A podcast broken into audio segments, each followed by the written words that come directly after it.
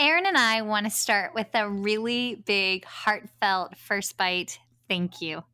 We have been so encouraged by your kind word, your messages, your glowing reviews of First Bite. This has been a labor of love for the last year and a half, and we we are grateful for y'all being on the First Bite journey with us and supporting us, because we, I mean, we work full time, and this is this is a full-time gig on top of it. And we do it with joy because we understand that the world of early intervention pediatrics needs evidence in it. So we sweet talked the folks with Speech Therapy P D dot com, and as a thank you giveaway, we have come up with a, a, a free PodCourse subscription. So once we hit one hundred thirty iTunes written reviews, we're going to pull another name out of the hat, probably with the assistance of an ever so handsome goose and a bear, and that person will get a free PodCourse subscription. So over one hundred seventy-five hours of continuing ed plus nineteen new continuing hours each month. And there's a new episode every Monday, Tuesday, Wednesday, every other Thursday on the short course, nine series long, All Things Ethics with Elise. And that's our way of giving back. So thank you. So please keep the reviews coming. We only have a few more to go, but once we hit one hundred thirty, then we will pull that name out of a hat. Happy twenty twenty. Thank you for joining us on the journey. And seriously, y'all rock. Thank you. Hey, so by now, I'm hoping that you've heard about the brand new PodCourse subscription that Speech Therapy P D has rolled out. For seventy-nine dollars a month, you get over one hundred seventy-five hours of ASHA continuing education with nineteen new episodes a month. That's fantastic. Well, they want to make sure that you also know we have a brand new coupon code. So the coupon code is F as in first, B as in bite, followed by the number twenty, F B twenty. And that brand new coupon code will give you twenty dollars off the PodCourse subscription. So you get one hundred seventy-five hours of continuing ed plus an average of nineteen new hours a month, all for fifty-nine dollars a year. And we cover everything from early intervention to schools to adults to ethics. So be sure to type in F as in first, B as in bite, and then the number's twenty. Enjoy your coupon, or as my kin folks say, enjoy that coupon.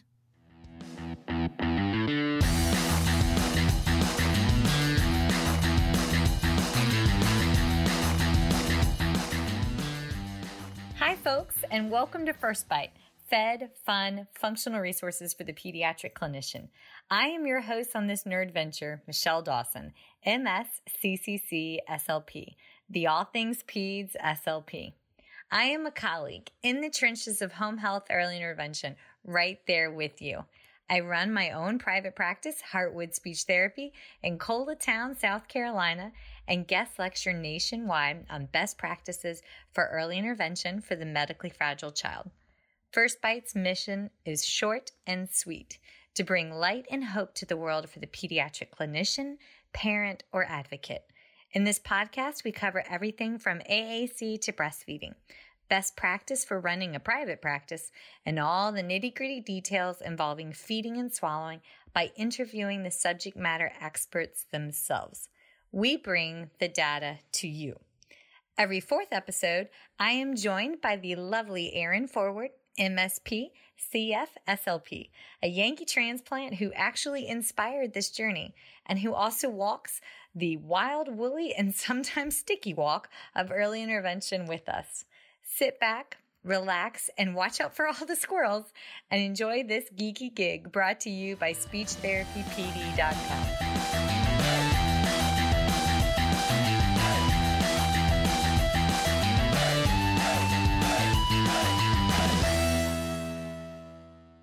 So today's episode falls in the fun and functional categories, and I'm excited to introduce our guest, none other than the amazing Carrie Ebert, M S, C C C S L P, the Carrie behind Carrie Ebert Seminars. Hint, hint, hint, you can find her on her Facebook page or her website, which has like everything you need to find inspiration for early intervention, again, because we all need the inspiration. Carrie is a passionate pediatric S L P focusing on early intervention and apraxia. She's an autism mama, a proud defender of play, a breast cancer survivor, an author, a professional speaker, and as she says, a frequent flyer.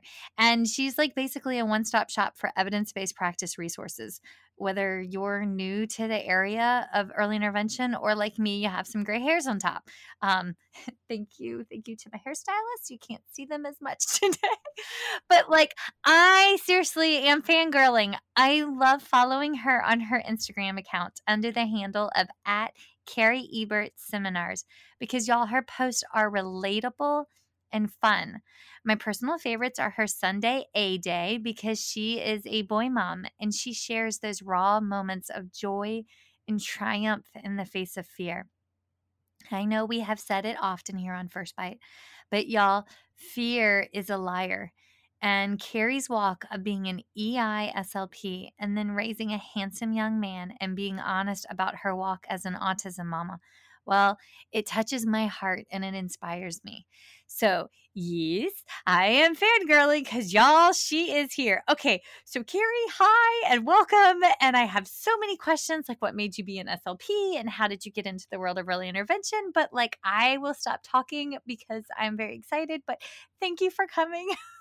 Thank you. I appreciate this so much, and I am very excited to uh, be a guest. Uh, so, yeah, I um, have been a speech-language pathologist for twenty-five years, and when I first got out of grad school in nineteen ninety-five, I worked with the geriatric population, primarily uh, interested in patients with Alzheimer's, so I worked like in the memory care units.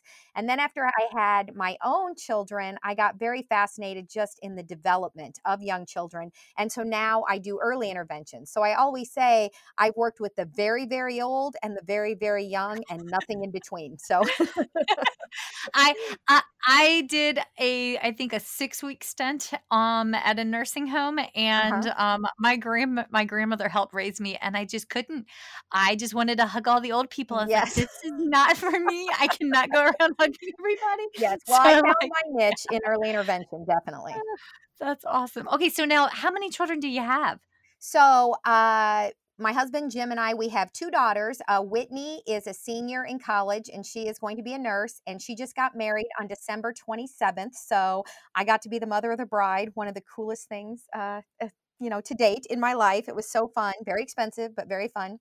Uh, and then we have another daughter, Allison, and she's a junior in college, and she's going to be a teacher. Uh, so uh, the girls were actually born eleven months apart, and I don't really recommend that method, but um, that's um, how that's Irish twins in my family. Yes, that's exactly. So eleven months apart. So we thought we were kind of done having kids, had two, you know, kids, right? Uh, bang, bang. And um, God had other plans. So seven years later, our son was born, and um, uh, his name is Aaron, and Uh, Aaron uh, has, he's now fifteen, uh, but Aaron has autism, apraxia, and sensory processing disorder. So my son uh, has taught me so much about my profession and is my biggest inspiration for everything that I do. Well, I I really do appreciate your Sunday A-Day post on Instagram. Like they're the ones that I look forward to. Be- okay, so if for y'all, if you haven't, if you if you don't follow her, um, she takes a, a raw look at autism on on Sundays, every Sunday. But uh, but she does it from a um, a very uplifting, joyful uh, point of reference. And y'all, the closer we get to November, the more unpleasant my personal news feed gets. So I just start erasing things on all, on all fronts and like, no, I don't need to see this. So there's a whole lot more puppies, joyful, inspirational posts like Carrie's, and flowers. There's a lot of flowers in my feed as of late. So like, if you know a good gardening Instagram account, please be sure to tag me in it. I appreciate that. I love it. But yes, okay, so we are here your specialty is early intervention, and Correct. We are here specifically to talk about best practice for early intervention. Mm-hmm. And um, like you and I had a sidebar conversation beforehand, there's a bunch of obstacles to the perception or to to defeat the, the yeah. yes. And so, um, yeah, to like to beat out the misconception about best practice, and best practice is coaching. But um, can you explain explain us there, and then let's sure. take a peek at the obstacles? Yeah, you bet. I, I mean, I guess one of the most interesting things to me about working in the birth to three world, working in early intervention, is that those of us who do it, we love little kids. I mean, if you were bothered by snotty noses or stinky diapers, you know, or didn't like kids crawling on you, or if for some reason you hated blowing bubbles, um, you know, you wouldn't work in early intervention, right? So I always say we're kid people. You work in early intervention because you like little kids. But I think one of the most ironic things about early intervention is this: the people People we are actually supposed to be focusing on the most is the parents. And that's very ironic, because we get into this to work with infants and toddlers, and yet the people we focus on uh, is actually the caregivers, the adults. And so um, the main reason we do that, so this is my big thing here, is we have to acknowledge and truly understand how infants and toddlers learn best, because these are not just tiny adults. Okay. When we talk about infants and toddlers, you can't provide services the same way you provide services to a seven-year-old or a seventeen-year-old or a fifty-seven-year-old. The only issue with infants and toddlers isn't that they're short, right? That's not their only issue. Their issue is, right, that they have a developing nervous system, that we are, they are still in the developmental period of life. And so the main thing I try to get across, especially to parents, to get them to buy into early intervention, is that infants and toddlers don't wake up in the morning Morning and make decisions that benefit their development. Who does? Right? That's the caregiver, parent, right? They wake up and make decisions that will actually benefit their child's development. So that's why in early intervention, we are supposed to be using a support-based services model. And so in a support-based services model, we are not there, contrary to popular belief, to fix the child's deficits. I know that's what most parents expect from us, right? No, say it again. Uh, to quote my friend, to quote my friend Anna Grace, say it for the people in the back. Oh, I love it. I, okay, so in early intervention, okay, so many times parents think that we're there to fix the child's deficits, and that is not what early intervention is about. We are not a deficit-driven model. Okay, that's the medical model where you go in, you do a standardized test, you write goals from the standardized test based on the child's deficits, and then you go in and remediate deficits. Okay, that is not early intervention. And so this is why I think there's so much backlash to coaching. And I think why people claim it doesn't work is because you, people, providers, us, S L Ps, anybody who works in E I, we're trying to go in under the medical model, right? Go in and fix deficits. Sorry, that's not what, what early intervention is, okay? So when we use a support-based services model, there are three relationships that we need to foster, okay? Three relationships. Here we go. One is between the provider, the S L P, let's say, and the child, right? And I would say that's the easiest relationship for us because we're kid people. We wouldn't work in pediatrics if we weren't kid people. So we've got that relationship, no problem. The second relationship is between the provider and the parent. That's a very challenging relationship, especially if parents don't buy into coaching, right? Yeah. And then the third relationship is between the parent and the child, which can also be very difficult when there's P T S D and those Oh, factors. Absolutely. When there's so many things going on. And that's why, you know, we will talk about Maslow's hierarchy of needs and things like that today when we talk about barriers. Um, in my, on my website, um, one thing I want to mention is I have my Coaching the Caregiver in Early Intervention handout series, and it's fifty-four handouts. And all of the information that I'm going to share with you today comes from one of the handouts, you know, because this is a huge issue. Um, the other thing I have on my website is my uh, self-study course called Effective Strategies for Coaching the Caregiver. And so um, I'm just pulling information from resources, you know, that I do have available. Um, but when we have a support-based services model, you have these three relationships, but the most important relationship is the one between the parent and the child. And that is very hard for us as professionals, because in the medical model, the primary, the most important relationship is the one between us and the child, right? I have to, I'm the um, agent of change. So I'm going to come in and fix these deficits, and I have to document progress. And it's all about me, me, me. But in early intervention, that's not the primary relationship. Okay. Um, I am the expert in, um, you know, addressing communication disorders, right? That's my area of expertise, but the parent is the expert on their child. The parent is the expert on their family, on their routines, and on their concerns. So that's why if I were going to call this, you know, if I had to name this, this little talk that we're having, I would call it, it takes two to tango, you know, that I'm the expert in this, uh, this area of concern of child development, but the parent is the expert on everything else. But unfortunately, what I've seen is that a lot of people, especially within the medical community, discredit or don't listen to what the parents have to say on their kids. Right, right, absolutely. And, and so often, y'all, you have to focus on that, building the relationship with the parent, because they've, and I don't know, I've seen it tied to socioeconomic status. I've seen it tied to the fact that we're female. Um, uh, physicians will dismiss and or go through a more of like a patriarchal approach in a lot of their office sessions. So they get in, they tell the family what's wrong, and they don't listen to different signs and symptoms that could evolve or change uh, etiology or concomitant disorder.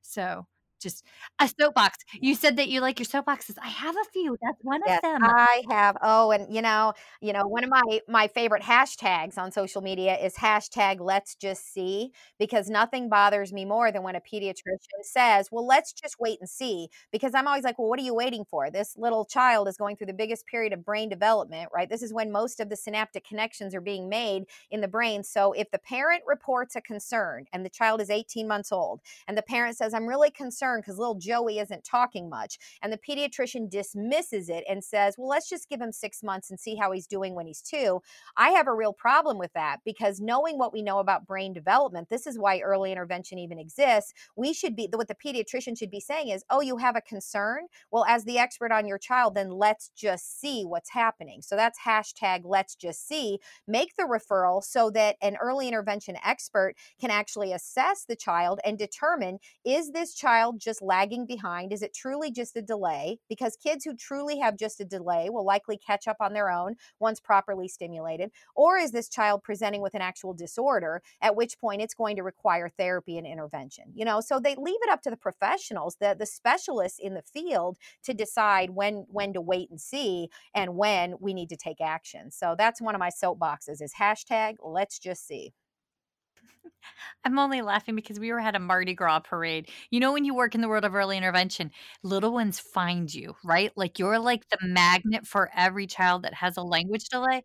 And we're there on Saturday at a Mardi Gras parade, and um, a tiny human finds me, and I start talking, and I realize he's not talking back. And so I start signing, and I realize he's not signing back. And I'm like, all right, cool. We have a thing. There's a thing. And the mom comes over and she goes, I'm so sorry. We just moved to the area, and our pediatrician said everything's fine and just to come back in six months, but he's really not talking. And I'm like, so you don't know me. Let's talk let's about talk. this. Let's, There's a let's reason our paths just crossed. I- yes. Love it. But see, you know, just, yeah. So the randomness. Okay. All right. So what are, squirrel, what are our three primary obstacles to coaching the okay. caregiver? Okay. Well, before I talk to you about obstacles, because I do have three primary obstacles, but can we just start with It, it, making sure we're defining what coaching actually is? Because yes, there that is, would be. Um, okay.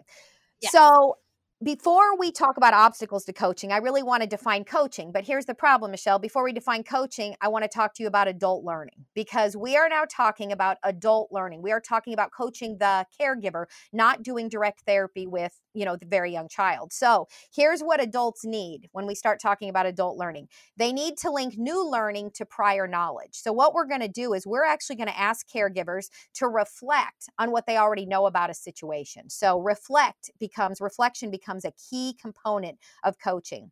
Um, the second thing adults need is they need learning to be relevant and useful. So if they don't understand why doing this specific strategy, you know, is going to somehow, you know, uh, support their child's learning and development, if they don't understand how it relates to their daily life, if it doesn't somehow make their life easier or better, um, they're going to have a really tough time, you know, addressing it. So we need to make sure learning is relevant and useful. The third thing is adults learn through hands-on experiences. They don't just learn through observation. So let me give you a, an analogy here, because I think this is a really important concept.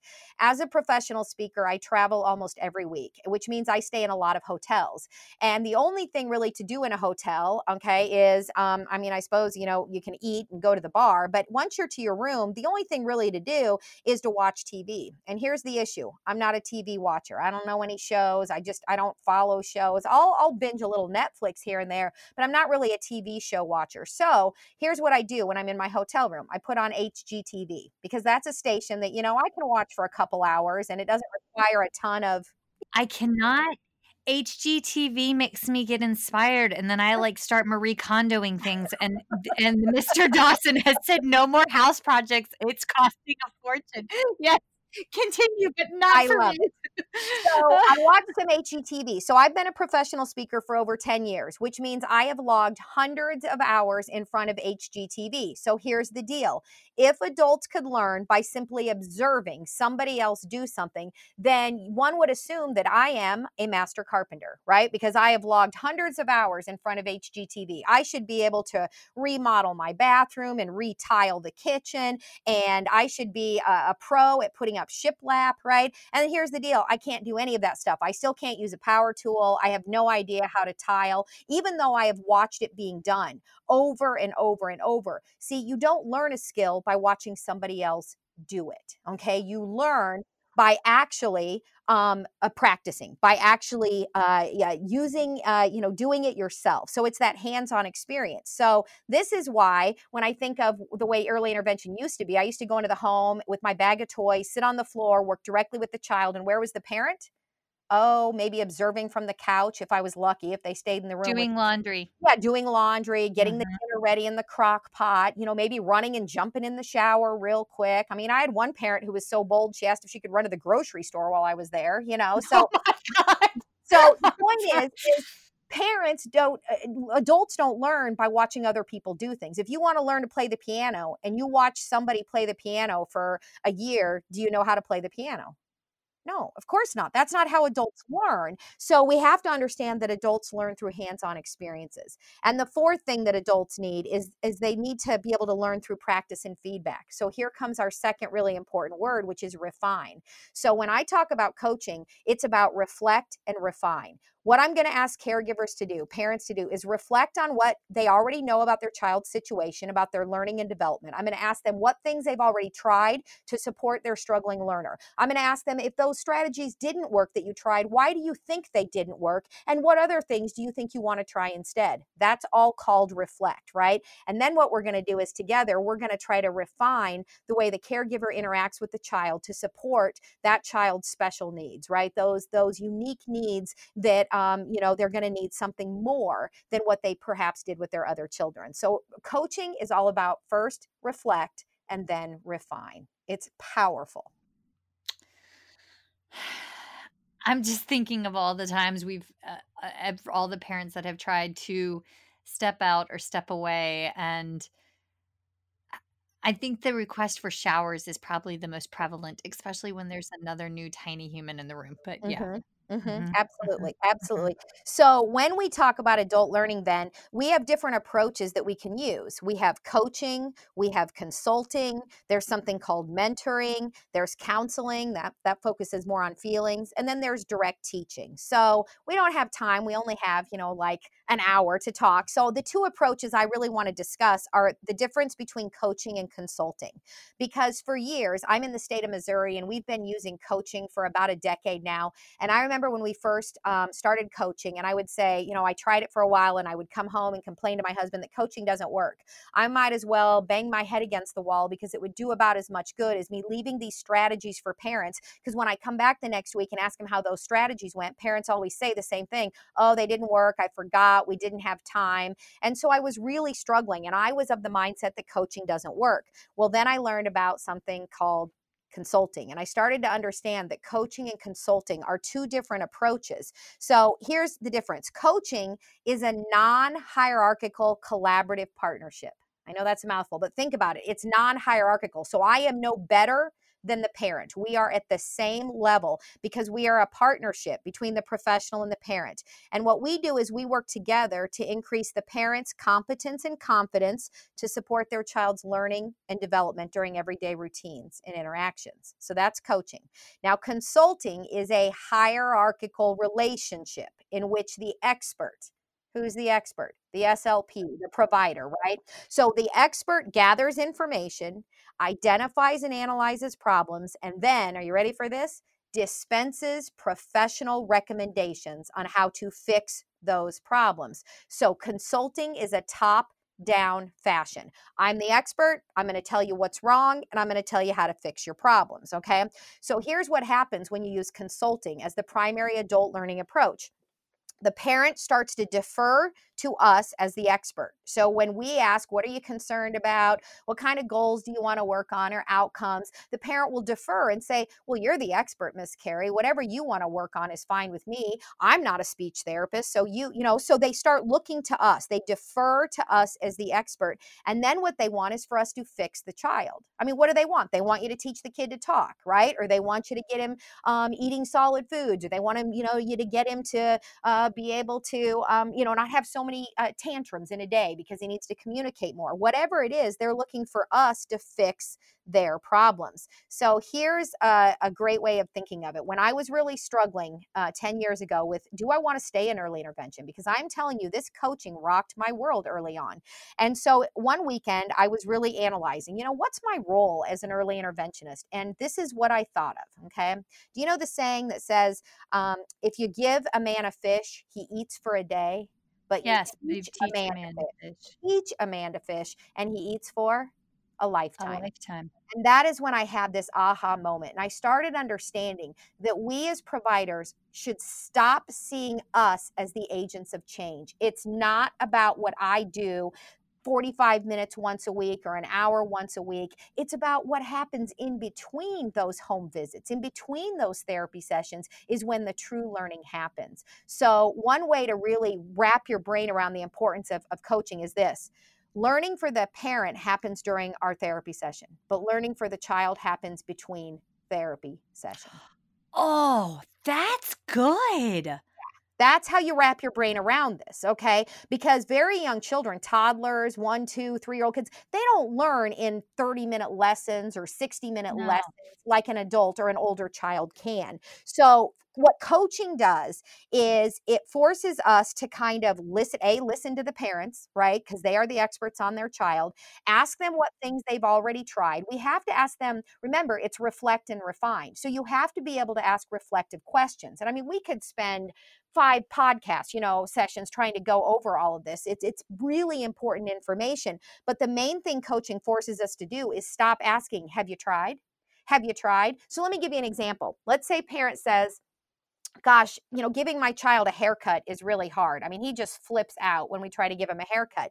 It's really in our nature to just want to say, oh, have you tried giving him a toy to distract him? Have you tried having him sit on your lap during the haircut? Have you tried giving him, um, uh, you know, your phone to play with or watch a movie during the haircut? So that's that have you tried habit.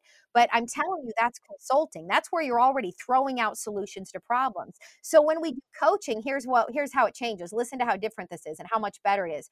Oh my gosh, you know, Miz Carrie, I'm really struggling. So we try to give him a haircut. You know, it's just awful. And I say, oh, well, I'm sorry to hear that. What things have you already tried to help um, your child during haircuts? And then the most amazing thing happens because you sit silent because you just asked an open-ended question. So now who's doing the talking? The parent, the caregiver, they can, they have an t- opportunity to vent. Yeah, so instead of saying, have you tried, have you tried, have you tried, you ask, oh, tell me what you've already tried. It is the most powerful thing, and it will change the entire um, uh, uh, the entire way that your your session and your conversation is going to go. Okay, active listening. It's amazing. That is one thing that we are not trained in in the world, which you'd think, being speech pathologists and our specialty being communication, we would know how to actively listen. No, we suck at this. No offense, ladies and gents, this is the truth. But um, th- there are really good resources out there and available to teach you more about active listening. Uh, and one that I will repeatedly go back to just because it did me such a, a wealth of good, the ASHA Leadership Development Program. Oh, I know okay. that they They have the whole year is talking and training on the leadership development, like how to, and a huge part of that is how to be a better listener. But there are specialty classes um, so that if you don't want to apply for the year long cohort, uh-huh. they have just like nugget size classes, like a thirty minute here, an hour long here under their, their leadership umbrella page on their website. Y'all check them out because a lot of them they'll even do as like freebies frequently. Uh-huh. But it's kind of cool to hear about active listening taught from the perspective of S L Ps. That's fabulous. Yes, cool. I like that. Okay, Very squirrel, cool. continue. Very Sorry. Okay, cool. So I thought what I'd do before we get into the barriers is I'm just going to give you a definition of coaching as it applies to early intervention. And so this is from Rush and Sheldon, and they are two of the biggest names in early intervention. Um, Dathan Rush is an S L P and Melissa Sheldon is a physical therapist, and they um, have partnered and they do amazing work. But here's their definition of coaching. It's an interactive process that promotes a caregiver's ability to support a child's participation, learning, and development in everyday experiences and interactions. Now, that's a mouthful, so I'm going to give you my abbreviated definition of coaching because this is how I explain it to families, to you know anybody who wants to, to hear this. Um, I define coaching as a method for transferring our skills and knowledge to the caregiver, because really that's what this is all about. Um, early intervention is a capacity building program, which means we are there to increase the competence and confidence of the caregiver. We're not there to fix deficits. Mm-hmm. Mm-hmm. So that's kind of my spiel. And then I would love to share you, with you what I think are three of the primary barriers to success when using coaching. Are we, are you cool with that? I, yes. Okay. Yes. Okay. So I think one of the primary barriers is getting parents to buy into coaching versus direct therapy. What do you think? Um, My biggest barrier from parents here locally is that they are used to the bring a bag of toys model. So when I walk in the door and I'm bagless, mm-hmm. the first question is, well, where are your toys? And I'm like, no, thank you. But like, yeah. yeah. Yeah. So, so getting parents to buy in, lack of follow through, and then I'm going to talk to you about the toy bag. Those are going to be my three little topics here as far as the three primary barriers to success. So I'm just going to go if you're cool with that. Absolutely. Um, okay. So getting parents to buy into coaching versus direct therapy. So the primary purpose of early intervention is to enhance the parent's ability to support their child's learning and development during everyday, you know, routines and interactions. So the purpose of early intervention is not to fix the child's deficits, right? We said that earlier. I just think it's important to reiterate that if families don't know the purpose of E I, they are going to challenge what you're doing. So they need to understand who the primary and most important teacher is for a child, and that is always the parent, right? They are often looking at us as, oh, you're the expert, so you're going to come in and fix these deficits. And I always think of it as, I don't have a magic wand. Just because I have a lot of initials after my name. I wish I did. Yeah, it I would be glittery. I'm just saying. Right? I mean, absolutely, I wish I did, but I don't have one. So let me say this. If the family's perception of what should be happening during your E I sessions doesn't match what is actually happening, then the family is not going to buy in to your approach. Okay. So one of the things that I think is so important is that we find out if the family already has a preconceived notion of what therapy should look like. So one of the things that, you know, I ask is I say, have you ever received any therapy, or has your son or older daughter, anybody ever had therapy? And sometimes you'll get things like this. Oh yeah, um, my husband hurt his shoulder at work or his knee at work, and he had to go to physical therapy for eight weeks. Okay, my older daughter had to get speech therapy. We took her to the clinic down the street. Okay, let's talk about what that therapy looked like.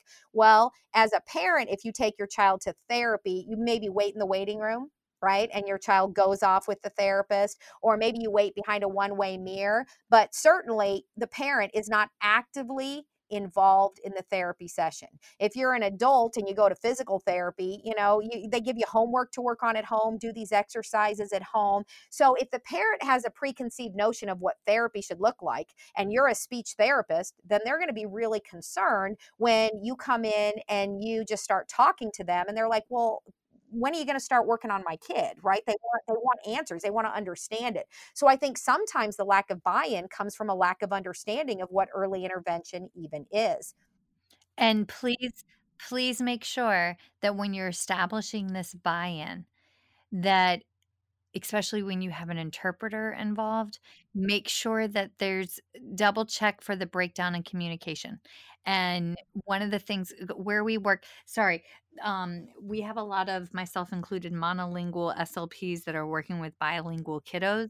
And uh, one of the the most amazing recommendations that was given to me is that, don't forget, we have different regional dialects in English.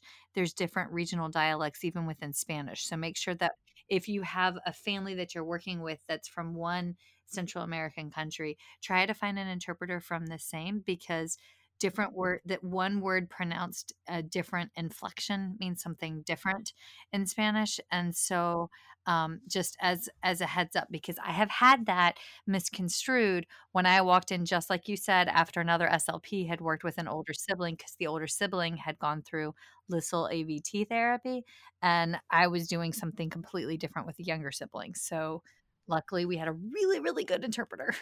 but, great, yeah. great, great. So yeah, if there's no buy-in, then there are three, maybe more, but here are three things that I think families may do. One is they may, may request more therapy from you. So they're like, oh, well, you only come once a week and all you do is talk to me. So maybe you should come twice a week, and then maybe you could actually have time to work with my kid. The second thing they may do is request a different provider. So they may actually, you know, quote unquote, fire you. And they'll be like, yeah, I don't know if this lady doesn't know what she's doing or what, but can you send in somebody who really, you know, who knows how to work with kids? And then the third thing they may do is seek outside services. So they're like, well, I'm not going to tell my early intervention provider because I really like her, but I'm going to go see if I can get real therapy at that clinic down the street. So they're looking at what we're doing as not being real therapy, right? As it being something that is substandard or subpar compared to traditional therapy. So that's why we have to make sure that uh, we spend thoughtful time in the very beginning, making sure parents know what they're signing up for when they sign up for early intervention. Okay. Yes. So the second barrier to success in early intervention, um, and I'm going to give you some strategies for all these, but we'll get through the barriers first. Uh, the second barrier to success is lack of follow through by parents. And I think this is where we as providers, sometimes we're like, I just don't get it. You know, the parent says they're concerned about this. I give them all these strategies and then they don't follow through. And so when we start looking at lack of follow through in early, or, you know, from the parent, let me uh, get my notes here because I have some really great notes on, on this. Um, the main obstacle that I think we have to acknowledge is uh, resistance to change. Okay. And so a lot of times what you'll hear parents say is they'll have excuses for maybe, um, or maybe, you know, explanations or excuses for why they didn't follow through. So, you know, I come in and I say, oh, how did it go, you know, this past week with blank strategy or whatever. And the parent might say something like, oh, well, we tried, but, or, oh, we just didn't have time for that. Or, oh, we've had a really busy week, or, oh, that just doesn't work with Sam. Or I think the most honest one is, oh, were we supposed to be doing that? You know, that kind of, uh-huh. I forgot. Right. So, uh-huh. Yeah. So when we have this lack of follow through, um, we are going to have issues because the child isn't going to make progress. Because then what happens is if we're expected to be the one to fix deficits and we only come once a week, so the child only practices this skill once a week, you understand that it's going to be really difficult for the child to make progress. So that lack of follow through by parents is going to be a huge barrier. And I have so many fabulous strategies for you on this, okay? And then uh, the third barrier then is the toy bag. And I'm just going to come right out and say it. It is a huge barrier. And uh, so much of the time what I hear providers in early intervention say is, well, I have to bring in a bag of toys because a lot of the families, when I go to their home, they don't have toys. They don't have books. They don't have much. So I have to bring those in. So, no, but you don't. And I know you're going to get there, but no, leave yeah. the bag alone. Yes, we're going to, I'm going to, yeah, we're going to talk about this in great detail. So the three main barriers, and I, I can probably name more, but I think the three main ones are getting parents to buy in, lack of follow through, Um, but on our strategies, and then and then the toy bag. So if you're okay with it, I would really love to share some strategies on all of these now. Um, I want to give two legal framework options or um, for the bag of toys things before you we go to the strategies. Number one, everybody that's listening, please go and check out the scope of practice for the early intervention speech language pathologist on ASHA's website. It specifically says within our recommended framework by ASHA that we are to use natural environments and focus on A D Ls with the coaching model, okay? This is, Carrie and I are not just pulling this out of some magic bag. This is the actual, like, this is what's dictated. If you go to IDEA Part C, it is dictated in there that everything is to be natural environment. Now, let me throw this on you. Different states have different policies, and some states will not reimburse your therapy session if you bring outside resources into the home because it negates the natural environment. So please ensure before you go to do therapy what your specific state policy is. Here in South Carolina, all early intervention falls under the umbrella of BabyNet, and it specifically states within the BabyNet policy that it is to be natural environment and bagless. So everybody that's listening, this is, dude, this is the rubber meeting the road. And in some states, that's, you will not get compensated for your time. Um, so just heads up. Okay. All right. Then the next question, sorry, that's a huge soapbox because that's like, this is the legal framework behind what it is that we're doing. All right. So then what, how do we overcome these? Give us the strategies as I'm all like the law, let's go yeah. to joy. That's good stuff. So, um, getting parents to buy in. So the primary strategies, uh, are, are this, okay. You've got to find a way to help parents understand what their role is and help them understand what your role is. So something I would love to share with you is the difference between care, uh, clinician-mediated intervention and caregiver-mediated intervention. Now, I know that's a mouthful, but we were trained, obviously, to do clinician-mediated intervention. We're the ones who are the agents of change. So let me just uh, review this real quickly. Under clinician-mediated intervention, what is our job? Well, the clinician gathers information, educates caregivers, infuses the caregiver's priorities as appropriate, implements the treatment plan during the sessions, and we track the progress. So what does the caregiver or the parent do? Well, they observe the session passively, right? They observe it, and then they complete homework left by the clinician. So what we're moving to now is what's called caregiver-mediated intervention. So what does the clinician do under this approach or this model? We still gather information, but what we do now is we observe naturally occurring caregiver-child interactions during those A D Ls, right? We simply come in and observe an interaction. Then we use what's called reflective questions, and we provide feedback on those interactions. Now, what's amazing in this model is that the caregiver and clinician actually do something together. This is what happens during our visit. We engage in collaborative planning and problem solving during our time together. What does the caregiver do when we leave? They use those very specific intervention strategies that were identified when we were collaborating. They use those strategies between sessions during their daily routines and interactions, and the caregiver tracks the progress.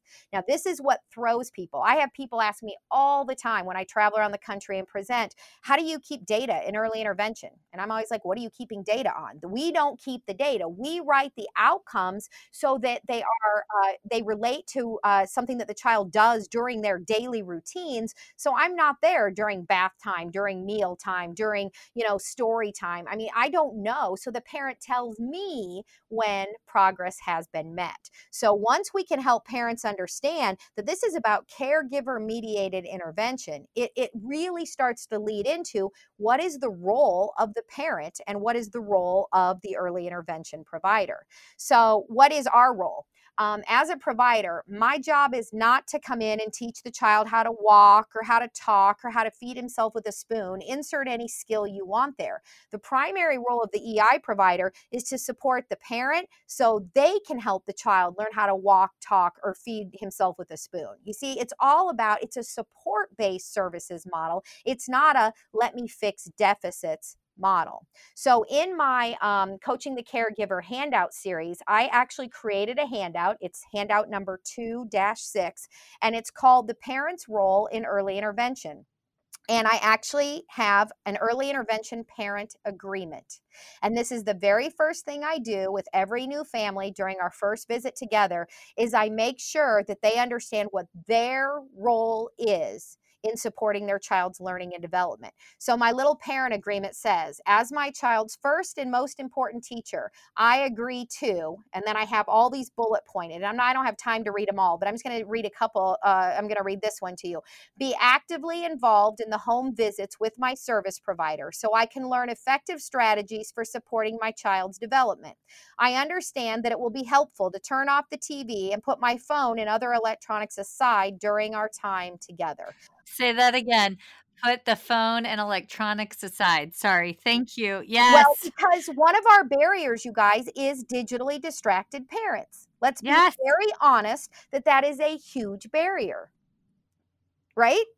Getting no, started. yeah. I'm, I'm sitting here nodding while I'm perusing your website, looking at all these forms. And I'm yeah, like, oh my God, there's so many good ones. It's so important. So I, instead of, because here's what we do. We tend to be very passive aggressive. So we come in every week and mom is on her phone and we roll our eyes and we sigh and we, you know, think that mom's going to pick up on these cues that we would really prefer she put it away. I'm done playing games. I'm just going to tell you right now, when you've been doing this as long as I have, I come in and I say, this is how our sessions are going to look. I actually have a handout on, um, I think we need to be more structured in early intervention. So I actually show them, this is what we're going to do. We're going to review, um, you know, you're going to give me updates on how things have been going, you know, since I was here last time. We're going to review I F S P outcomes.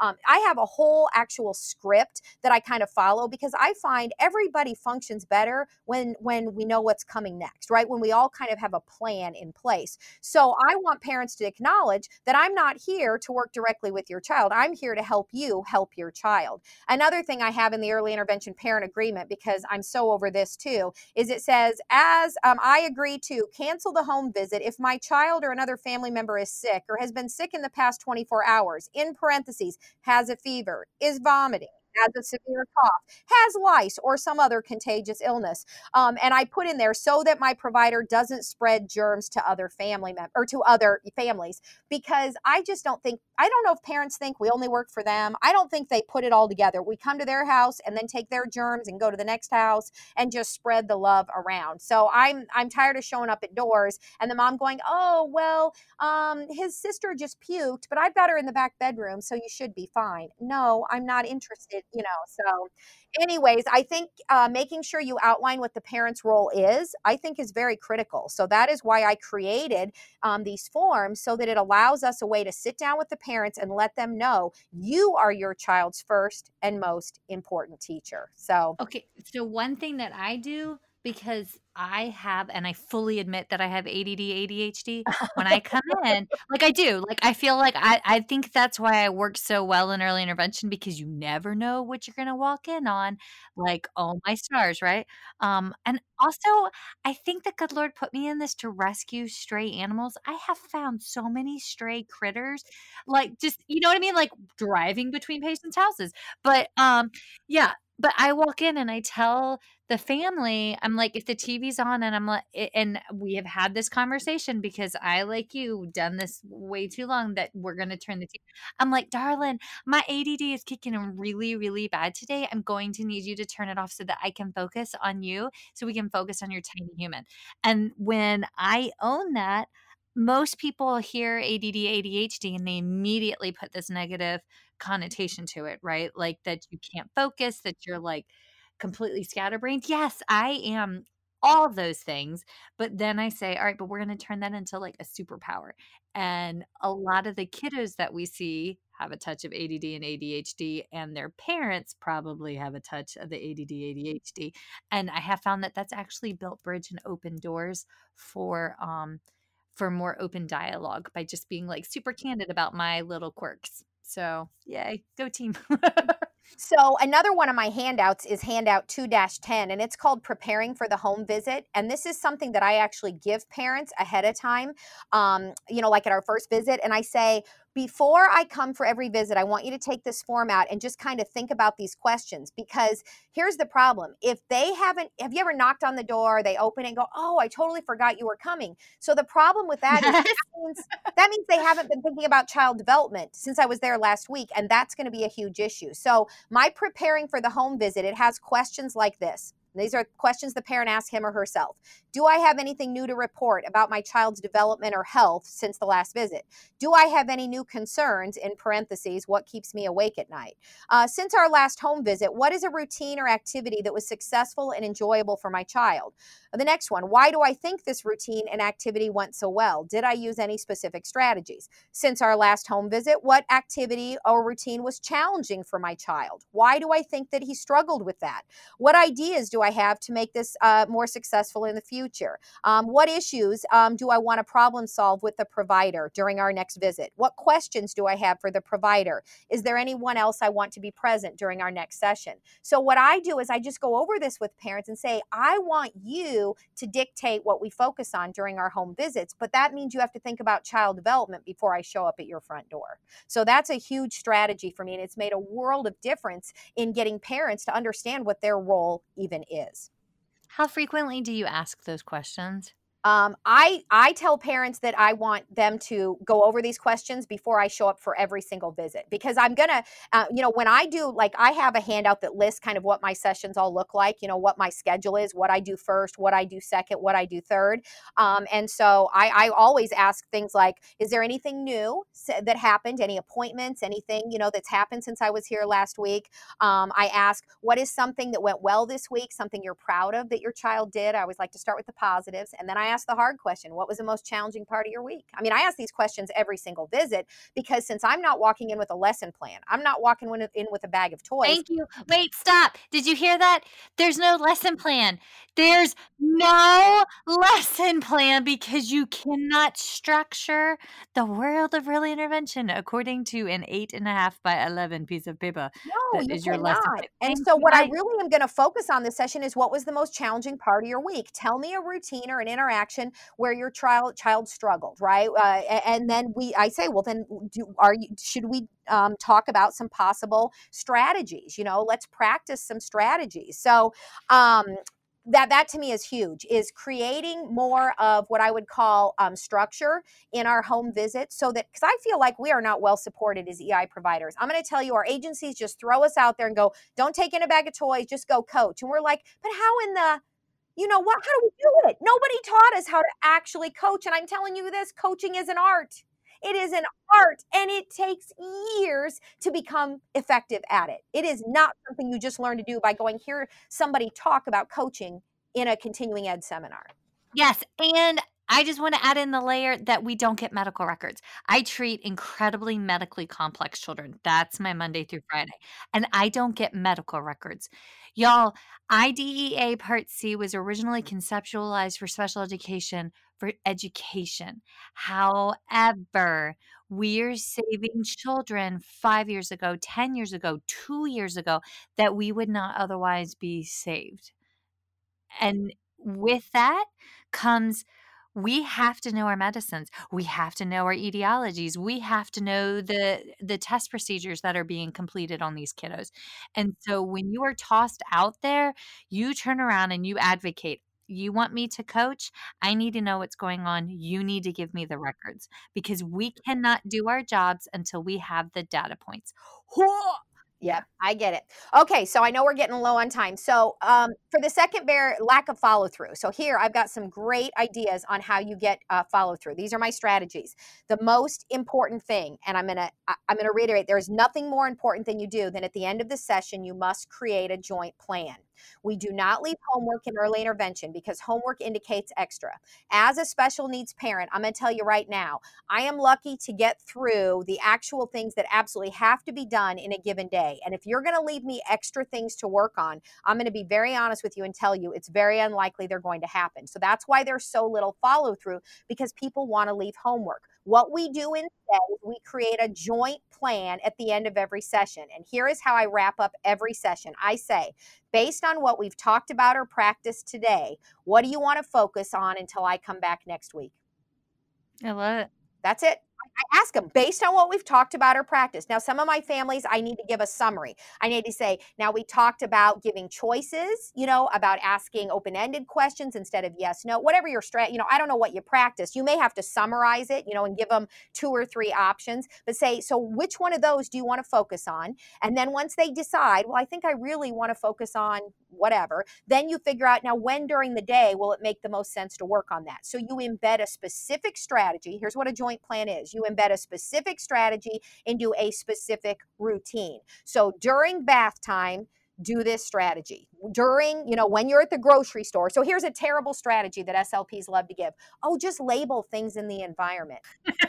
And I'm sure that's a terrible strategy. Can you imagine the parent walking around going, wall, clock, light, couch, chair? That is mm-hmm. not a strategy. Here's a great That's strategy. That's fringe vocab, by yeah, the way. Yeah, here's yeah. a great strategy. Label items as you put them in the cart at the grocery store. Boom. See, now we're in context. We're in a routine called grocery shopping. And as we hand an object to the child and let them look at it or put it in the cart, we're labeling it, right? So that actually makes sense. So we uh, specific strategy embedded into a specific routine. That's the joint plan. That should that should be how you conclude every session. Then what I'm going to do, and this is the advantage of living in the digital age. We didn't have this ability many years ago, but now we do. I text the family um, because I found, and I always ask, one of my first questions is, how do you want to communicate? Because I am telling you, I can call families, and I can call fifty times, and they never answer. And I text them, and they respond within zero point two seconds. So I think they're sitting there looking at their phone going, just text me, Carrie. Come on, you can do it. Just text me. Like, they won't answer the phone. You know, so um, I, I'm just laughing because there's some people that I want to text me and some people that I want to call me because like, but like, it's just, it's the dynamic of a conversation. Like, yeah, but yes. So when we know texting is the mode, I'll text them and check in about three days, four days after I've been there. I'm going to text the family and say, hey, just checking in to see how blank is going with little Joey this week. So even if they don't respond, what I've done is I have put a little nugget out there that you better believe I'm following up on this. Uh, the joint plan is what holds parents accountable. So if I'm not getting follow through, I'm going to text you three or four days after I leave and say, just checking in to see how blank is going with little Joey, you know, whatever that routine was. Um, I'll see you Tuesday at nine. It also allows me to get a plug in as a reminder, you know, for when our next appointment is. Okay, the other thing I want to say is when parents don't follow through, we need to acknowledge that the primary obstacle is resistance to change. Human beings hate change because change is hard. So let's say I'm there and the primary issue is I just want him to Uh, you know, feed himself. I feel like I have to feed him and I just want him to feed himself. And we we work on these strategies, you know, maybe stab the chicken nugget on a fork and hand him the fork. You know, I don't know, maybe we've identified a strategy. So we come back the next week, how'd it go? And mom says, you know, it's just faster if I feed him myself. So you and I are like, wait a minute, we spent the entire last session, you know, talking about these strategies. And now you're going to say that. Well, what pa- the mom is saying is change is hard. Do you understand? Whenever they say an excuse about why they didn't follow through, you need to read between the lines because what they're actually saying is change is hard. Okay, so I created a change scale. Everybody can create one of these. It's just a ten-point scale, okay? And the main things you want to ask, um, uh, you ask two main questions, is on a scale of one to ten, one being not important at all, ten being the most important thing ever, um, how important is it for Joey to feed himself, or for Joey to tell you what he wants for a snack. You know, whatever you're, whatever you're working on, how important is it? Because priority must be high. So if the mom says, well, that's a nine or a ten, great. So we know we're working on a priority of the parent. Then you say, what's the likelihood you're going to follow through with this strategy? And if the mom says, you know, I got to be honest with you, I just can't see myself doing that, I'd say it's about a two or a three, then for Pete's sake, don't leave the strategy. Do you understand that we need to problem solve some more? If the parent isn't going to follow through, so I now use my change scale um, to, uh, you know, prevent this lack of follow through. But when a parent says, I didn't do it, it didn't work, I forgot, you pull out the change scale, it has changed everything. It's visual, the parent can, and you actually can have a conversation about it, okay?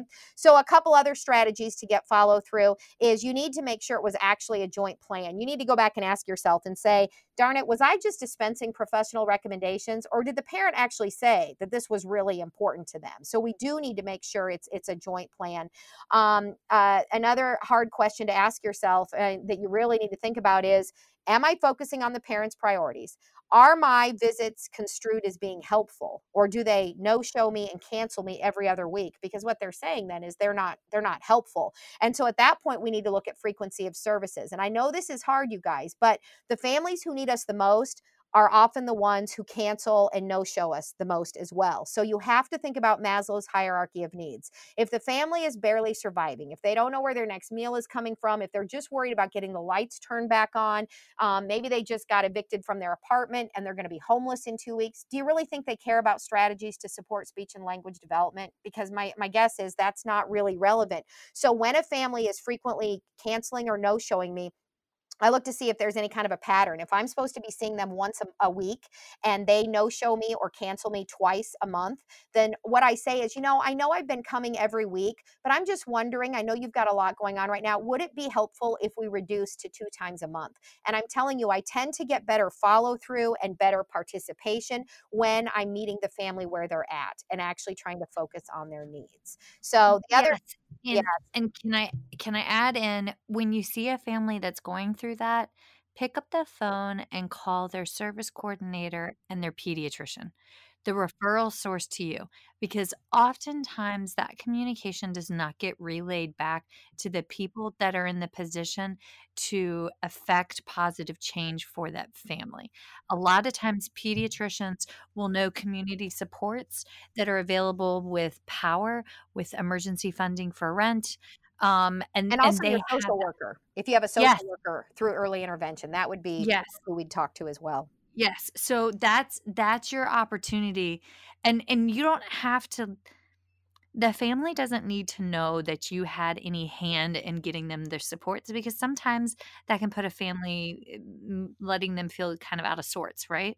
Um, but if you just offer supports through the, the rest of the habilitative or rehabilitative team, y'all, that can open a lot more doors toward healing. So just. So how are we on time, Michelle? Because I want to talk about the toy bag, but I feel like it could be an episode in itself. So you tell me, do you want me to cram in a couple statements, or what do we want cram to do? In, cram in a couple statements, and then can we do a part two? Yeah, I think it might be warranted because, you know, we, we, we've already gone. Yeah, so let me just touch on this, that the toy bag, the use of the toy bag by the provider is a barrier to success. And not only does the law mandate that we are natural environment, um, the key principles from O S E P, which is the Office of Special Education um, Programs, they actually outline seven key principles of early intervention. And the number one principle is um, infants and toddlers learn best through everyday experiences and interactions with familiar people in familiar contexts. And what I love about this document is it states what the key concepts are, but it also states what it's not. And so it says principle one is not using toys brought by the professional. It is the number one thing listed from O S E P, okay? So again, this isn't Michelle and, and Carrie Ebert just out there saying, you guys, you need to just listen to us because we know it all. We are following best practice guidelines. It's the law. Okay, so having said that, um, I just want to mention that the main reason the toy bag doesn't make sense, and I'm not going to go into too much detail because I think we could do a whole episode on the toy bag, but the re- main reason it doesn't make sense is because you are only focusing on the routine of play. That's the only routine you're focusing on then. And so there has to be an assumption then that the parent, who is the primary teacher um, for the child, sits on the floor and plays with developmental toys for extended periods of time every single day. And I just think a good place to end this little conversation right here is there's research by Dana Childress, C H I L D R E S S, Dana Childress. And she talks about when parents actually play um, with their child who has special needs. And the research found that most most play happens under two circumstances. The child is playing independently near the parent while the parent is doing a chore. So maybe the parent is folding laundry or working on the computer or cooking dinner. And where's the child? Playing on the floor with his toys near the parent. The second thing she found was parents playfully interact with their child during daily routines. So parents playfully interact with their child during diaper changing, during dressing, during mealtime, when running errands, during bath time. She found very little evidence that parents actually sit on the floor and play toys with their young child. And it just really, when I found this research, it made me think about my own experiences as a parent. When I would come home from, I always felt guilty. I'd come home from playing with everybody else's kids in therapy, right? I sit on the floor for an hour with every single, you know, child that I was working with. And I would come home and have guilt that I couldn't sit on the floor and play with my son in the same way that I just did at work. Because when I get home, I'm in mom mode now. I'm in wife mode, right? So, I mean, we've got to get the big kids to softball practice, and we've got laundry to do and dinner to cook. Dishes. Why are there so many dishes? Why does my sink never, I can't see it. That's right. And so it made me realize, oh my gosh, we are expecting, we complain as E I providers that those parents don't even get down on the floor. I don't think they ever play with their kids. Well, guess what? We have research that shows most parents don't. Um, time doesn't allow for it. So that is why in early intervention, we have to stop focusing solely on the routine of play and start focusing on our strategies, because strategies should be embedded not only into playtime, but into diaper changing time, into meal time, into running errands. Because you guys, we are communication experts. Our strategies are about how the parent interacts with the child to support speech and language development. And those strategies don't only apply to playtime. So I have so much information on the toy bag, but again, I think we could talk, you know, for an entire episode just on that. So I'll let you decide how you want to handle this, Michelle. Um, um, I'm going to peg you down for a follow-up part two. I would love it. Because we we need that. Oh, yes. Okay. Well, all right. We yes, we'll get you back for a part two, because the the bag thing is the bane of my existence. Also, I did find one really good toy that I will crawl on the floor with my tiny humans. Y'all, it's the flushing toilet that squirts you water, squirts you in the face with water. And that is, I have two boys, Carrie. They're five and seven. And this is fantastic. And so we um, actually, now do I do this very often? No, but like once on the weekends we get down and we play. And yesterday it was, um, I got squirted in the face with the toilet, and that's, that's awesome. Like, I love it. And I, so That's I just want to say real quick, Michelle, that, you know, on my social media posts, every Tuesday is Toys I Love Tuesday. And when I post on toys, it's just because people ask me all the time, I need to buy my son a birthday present. I don't take a bag of toys into the natural environment in early intervention. I haven't for years, but I won't get rid of my toys because I have great toys. And someday I'm going to be the best grandma that ever lived. But I still think we can talk about how to buy. I could do a whole session on how to buy a high quality store-bought toy, because I am a toy connoisseur, and most toys are crap that are on the market. And so I still think it's important to talk about toys. I'm not suggesting that toys aren't relevant to childhood. They are. But when we talk about supporting young children who are struggling learners, we have to talk about best practice guidelines. And that doesn't involve a bag of toys. So if you want to have me back, I would love to chat with you more about how to do a session without a bag of toys. Yes, yes, yes, yes. Okay, so we're doing that. I love this. They, okay, wait, stop, squirrel. So because there's so much that we didn't get to, um, if I, I like how y'all, what you don't know is before we recorded, I was like, all right, so our goal is to talk for fifty to fifty-five minutes today. And we just cleared an hour and change and are still going. But um, if folks want to learn more from you, how do they re- recommend that they follow you, reach you, or like if they um, have like a larger rehab company and want to book you, how, what do they do? Well, the best thing is just start with my website, Carrie Ebert Seminars dot com. And my first name is spelled C A R I, so Carrie Ebert, E B E R T. Um, but Carrie Ebert Seminars dot com has my website. So I, I do, um, you know, love to do professional development for, um, you know, groups of providers. Uh, but also if you follow me on Instagram, um, my handle is at Carrie Ebert Seminars. And I also have a professional Facebook page, Carrie Ebert Seminars, where you can either follow or like that. I do daily posts, and I mean literally seven days a week, um, and I haven't run out of material yet. So, but every day has a theme. You know, Monday is Motor Planning Monday, Tuesday is Toys I Love Tuesday, Wednesday is Words of Wisdom Wednesday. You get the point. So um, I do a daily post. I just, I love social media. I don't use it much personally, but I think it's the most fascinating way to share ideas and information and strategies with providers all over the world. Some of my favorite uh, people to follow on, on Instagram are, you know, they live in Australia. I mean, how cool is that? That, you know, I do too. There's some really good social media pages and from Australia. Yes. You bet. So that's, that's, you know, follow me. Um, and yeah, book me for a course. I have uh, six six hour courses that I do. And I have a whole bunch of two hour, you know, I just spoke at the Kentucky Speech and Hearing uh, Convention last week. Um, I'll be speaking at the Missouri. Did you meet Kelly? Did I meet who? Kelly Kleinheinz, Doctor Kelly Kleinheinz. She's the past president of oh, um, I don't know. I met so many people. I honestly, I, I just don't know. It was a fabulous, fabulous conference though. I enjoyed it so much. So she's, she's a guest. She talks on um, Down syndrome. So she's been on the podcast too. She's wonderful. Yeah. I love it. So yeah, I appreciate you having me on. This was just more fun than I can even express. It was a hoot. I we, we put on a pretty good show, just saying. Yeah. Okay. All right. Hold on one second so I can switch us over to questions. Okay. Okay. Hold on one second. Feeding Matters guides system-wide changes by uniting caregivers, professionals, and community partners under the Pediatric Feeding Disorder Alliance.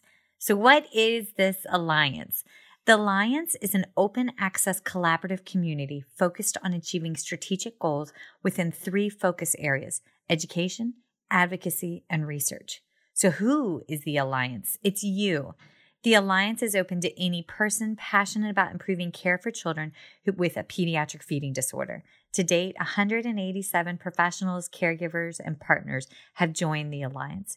You can join today by visiting the Feeding Matters website at w w w dot feeding matters dot org. Click on P F D Alliance tab and sign up today. Change is possible when we work together. That's a wrap, folks. Once again, thank you for listening to First Bite, fed, fun, and functional. I'm your humble but yet sassy host, Michelle Dawson, the All Things Peds S L P. This podcast is part of a course offered for continuing education through speech therapy P D dot com. Please check out the website if you'd like to learn more about C E U opportunities for this episode, as well as the ones that are archived. And as always, remember, feed your mind, feed your soul, be kind, and feed those babies.